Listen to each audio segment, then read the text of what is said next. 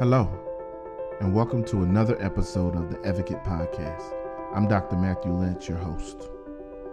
On today's episode, episode six, we're going to talk about eight ways that digital age teachers can avoid burning out. You know, being a teacher is a tough job. As a matter of fact, many new teachers end up leaving the field within their first three years. To ensure that the next generation of students have qualified teachers, we have to nip this phenomenon in the bud. So, in this podcast, as I alluded to, we're going to talk about eight ways that digital age teachers can avoid burning out. The first way that digital age teachers can avoid burning out is to use artificial intelligence as a teacher's assistant. You're going to be asked to do a lot of different things. You're going to be pulled in a lot of different directions, not only in the classroom, but outside of the classroom and within the school. You're going to need some help. Unfortunately, with today's school budgets looking the way that they look, you're not going to get a teacher's assistant. What can you do? Use artificial intelligence. There are a lot of websites, a lot of apps, a lot of software that uses artificial intelligence in order to help teachers tutor students, grade papers, perform uh, learning diagnostics, communicate with parents and other stakeholders, and even accelerate learning for gifted students. So let's say, for instance, you spend 99 bucks on the latest artificial intelligence app, or your school buys it for you. Well, that's going to pay dividends because that particular app is going to be able to do the same amount of work that a teacher's assistant could potentially do.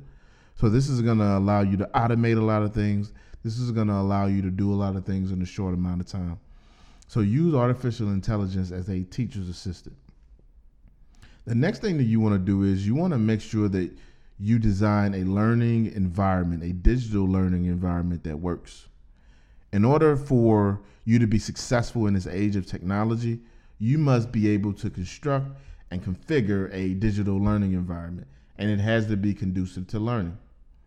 This involves having the proper hardware and software and devices and learning space you know, even having enough electrical sockets for all of the technology or having device storage or having Wi-Fi. You're going to have to make sure that that digital learning environment includes everything that you need in order to help your students become successful. Number three, as a digital age teacher, in order to avoid burning out, you're going to have to run towards your weakness.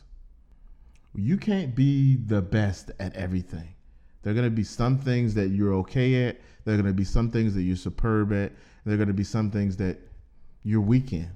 But see, digital age teachers, they avoid burning out by running towards their weakness.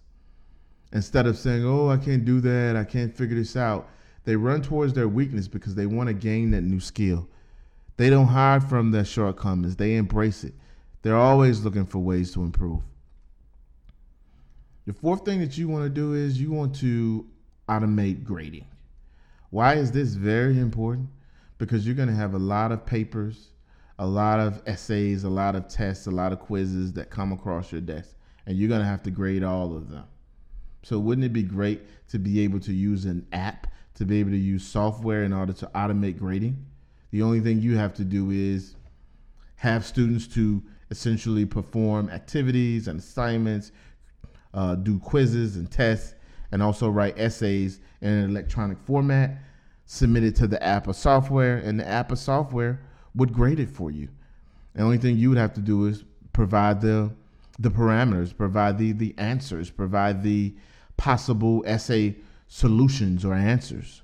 And yes, there are a lot of automated grading apps that can grade essays. Kind of neat, huh? Number five, you're gonna need a backup plan you don't want to burn yourself out, planning is going to be key. So you're going to need a backup plan in case something happens. In this particular uh, instance, uh, let's say that you're doing a learning activity and all of a sudden something happens with the software or the app that you're using. Guess what? You have to have a backup plan. What are we going to do if technology fails? And then guess what? You have to have another backup plan for that.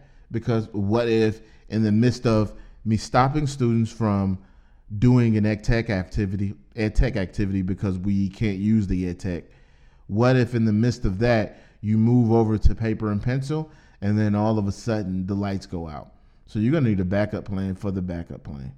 You got to be ready for all those situations internet outages, network glitches, students who forget their technology at home, students that don't know how to use technology.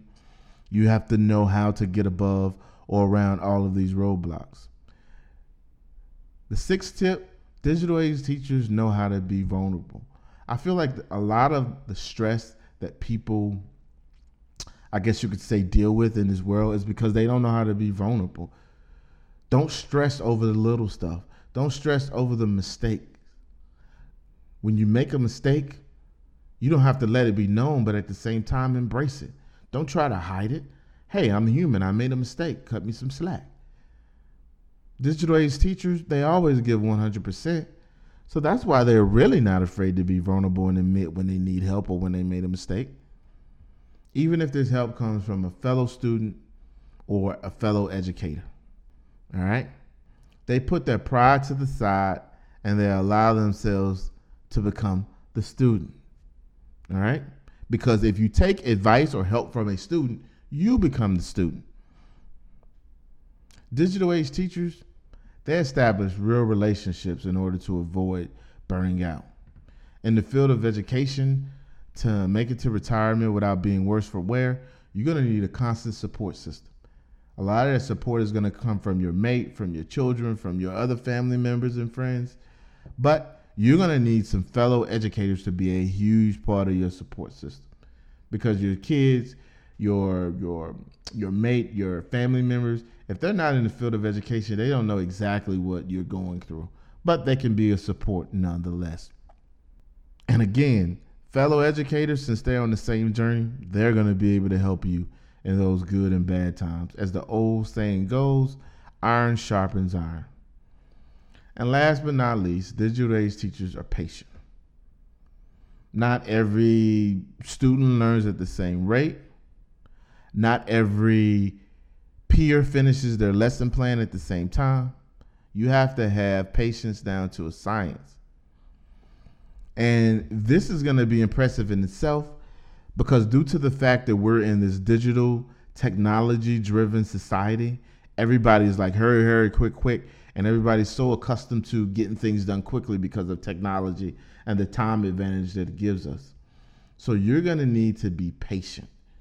And i promise you if you just learn to be patient a lot of your stress and your anxiety and your anxiousness it is going to it is going to fall to the side. And this is something that I've been practicing for the last five years. I've noticed that when I become more patient, that when I just do my best, I try my hardest, and I let the chips fall where they may, I just find that I'm just calmer.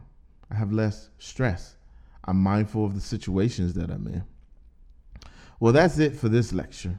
And we just went over ways that digital age teachers can, I guess you could say, save themselves from being burnt out and if you follow these tips, I think that you will be able to make it to retirement if you want to do that. Well, that's it for this um, week's episode, episode six of the Edvocate Podcast. And as always, see you on the other side.